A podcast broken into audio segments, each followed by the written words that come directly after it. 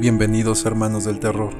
Esta ocasión les traemos un compilado de historias, esperando que sean de su agrado.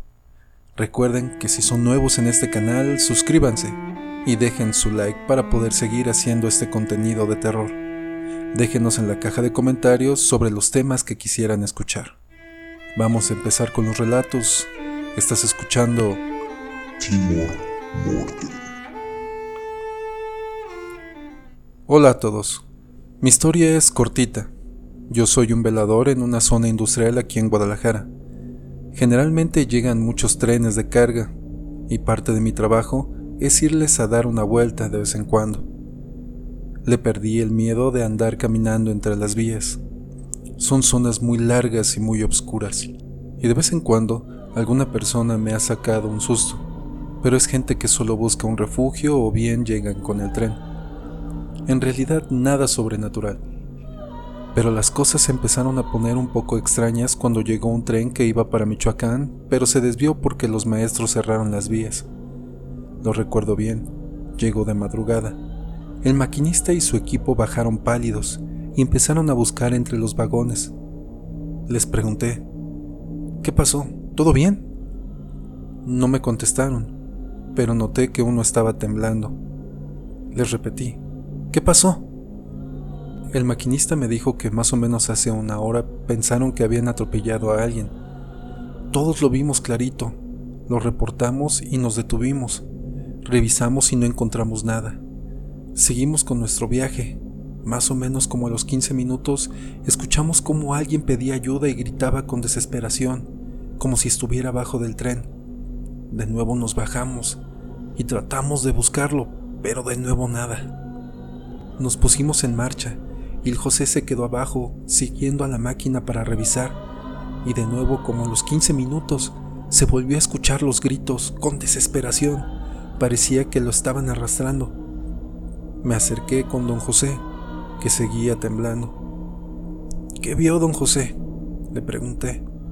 Me volteó a ver. Tenía la cara desencajada, con una mirada perdida. Él me dijo, nada, no vi nada, pero sí lo escuché, como si lo tuviera enfrente, y por más que busqué no vi nada, pero sentí su grito en la cara cuando me agaché a ver.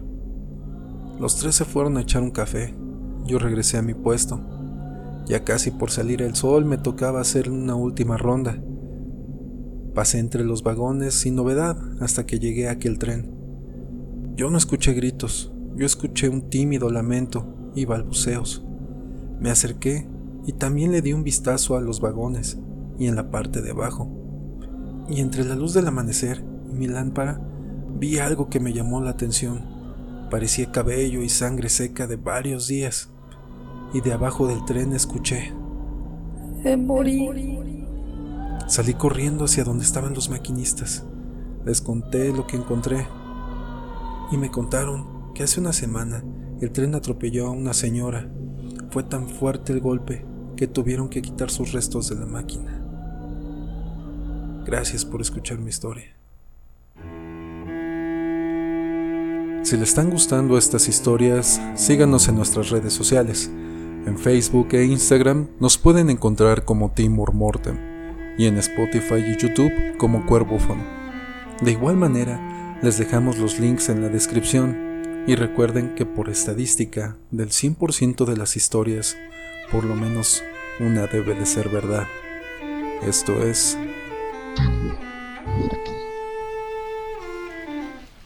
Hace mucho tiempo nuestros padres y abuelos contaban que al morir, nuestra alma tiene que cruzar un río y que si tuviste un perro, este te ayudará a cruzarlo. Una noche, Después de quedarme hasta muy tarde trabajando en un taller rumbo al santuario de Guadalupe, era temporada invernal, hacía mucho frío, y un toque de llovizna me hizo acelerar el paso. Pero al pasar junto a las oficinas, justo abajo de las escaleras escuché unos pequeños gemidos. Intrigado, me asomé a ver. Eran dos perritos al lado de su madre, pero la perra no se movía, tenía huellas de sangre, estaba muerta. Tal vez la atropellaron, pensé. Me quité mi suéter y envolví a los dos perritos. Estaban muy flaquitos y débiles. Ya estando en casa, destibié un poco de leche de la que le damos a mi bebé de tres años, y como pude los alimenté, los arropé y los puse en una caja, esperando al día siguiente, pero solo uno sobrevivió. Pasaron los meses y aquel perrito flaco se convirtió en un regordete perro peludo, muy bonito y juguetón. Debido a su aspecto gordito le pusimos Bombiux. Todo estaba bien, pero cuatro años después mi hijo enfermó de sinusitis y el doctor nos dijo que era causa del pelo del perro, y pues tuve que regalarlo. Por suerte a una señora de dos calles de mi casa. Siempre me pidió que se lo regalara y así lo hice.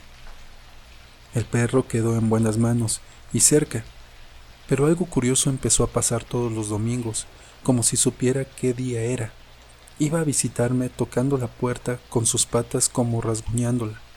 Le abría, se pasaba, le dejaba algo de comer y se estaba un rato, ya por la tarde, él solo se regresaba con la señora como si supiera que no debía estar mucho tiempo ahí. Así pasó algún tiempo, hasta que un domingo no fue, sino hasta el miércoles, pero a medianoche. Rasguñó la puerta y gimió. Me levanté a abrirle, pero ya no estaba. Al otro día fui con la señora a preguntarle si estaba con ella, pues pensé que lo había dejado en la calle, pero muy triste me dijo que desde el sábado lo habían envenenado y no pudo hacer nada para salvarlo. De manera triste, abrigué su recuerdo dentro de mi pecho como aquella noche que lo encontré. Pasaron los años y mi hijo, el niño que tanto jugó con él, se convirtió en un joven maduro, pero inquieto. Tanto que decidió un día probar suerte en el otro lado ya muy joven. Así viajó a Texas con unos primos. Todo iba bien, tenía trabajo, novia y algunas amistades hasta que una noche, cuando regresaba de una fiesta, caminando con uno de sus amigos, un grupo de pandilleros los confundieron con sus rivales y a balazos los hicieron correr. Mi hijo tuvo la mala suerte de tropezar y caer al piso, mientras los pandilleros daban de vueltas en un vehículo. Todo estaba dispuesto para un desenlace fatal. Mientras tanto, esa misma noche, aquí en Chihuahua, me encontraba muy enfermo, de pulmonía, con mucha fiebre. De pronto, sentí que caí en un sueño muy profundo y a la vez en un abismo.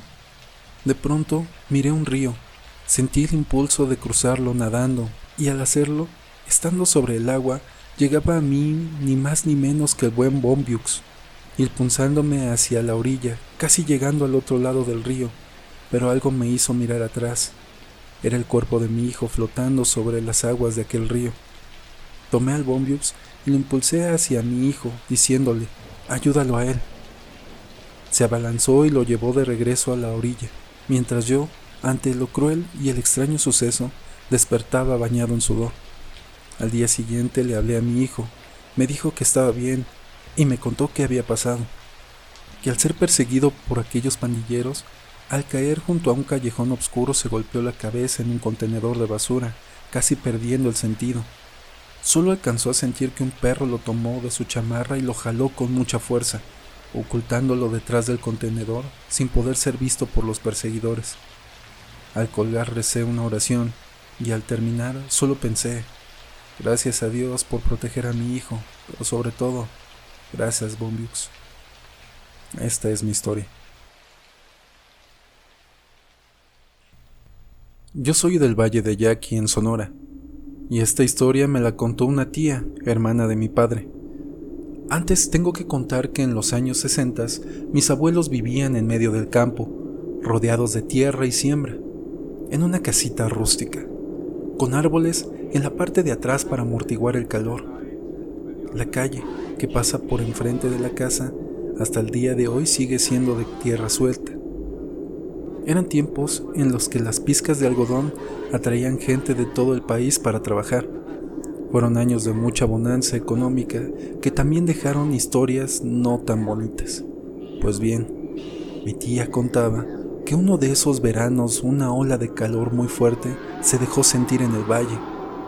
Al no tener luz eléctrica y no poder usar ventiladores, por el día se la pasaban en las sombras de los árboles y en las noches dormían arriba de la casa para refrescarse con la brisa de la noche. Mi tía era una pequeña niña de cinco años, pero dice recordar que una noche ella, mis tíos y mi abuela se subieron a dormir, mientras mi abuelo y mi tío el mayor se acomodaron en una hamaca abajo en los árboles. Mi abuela les pidió que le subieran un catre para estar más a gusto. Luego de un rato, todos fueron cayendo dormidos, hasta mi abuela. Mi tía dice que luego de un rato ella se despertó y se quedó sentada en el catre abrazando a mi abuela. Cuenta que era luna llena y todos los campos alrededor se veían con claridad. Entonces le llamó la atención una lucecita que se veía en el monte muy espeso de pinos, que estaba a medio kilómetro de ahí. De repente miró una llamarada y aquella luz se volvió una bola de lumbre que se elevó sobre los árboles y empezó a avanzar subiendo y bajando a poca distancia de los sembradíos. Dice que incluso pasó cerca de la casa y en la tranquilidad de la noche oyó una especie de ruido de llamaradas. La bola de lumbre dio vueltas y después tomó un rumbo para un ejido. El duque y el sultán, dos perros de la casa, se soltaron ladrando. Ella se asombró mucho y por más que movió a mi abuela no se despertó. Al otro día se lo dijo a su hermana mayor, quien no le creyó. Estaba muy chiquita. Han de haber pensado que estaba imaginando cosas, dice mi tía. Pero me cuenta que grande fue su sorpresa cuando ya siendo una adolescente de 14 años, llegó a vivir muy cerca de allí una señora que también era de la tribu yaqui, como mi abuela. Y desde que el sol amanecía, la señora llegaba con su café y se ponía a hablar en su lengua materna. Mi tía dice que no les entendía nada y nomás las oía, como oír a la lluvia. Pero en una plática, donde estaban muy serias, escuchó las palabras Ye, Sisibome y Sankura. Estaban hablando de brujas. Ella le pidió que le contara en español el chisme. La mujer entonces le dijo que años atrás había empezado una racha de niños muertos por muerte de cuna, pero amanecían amoratados. Como fueron más de cinco en los alrededores, se les hizo extraño.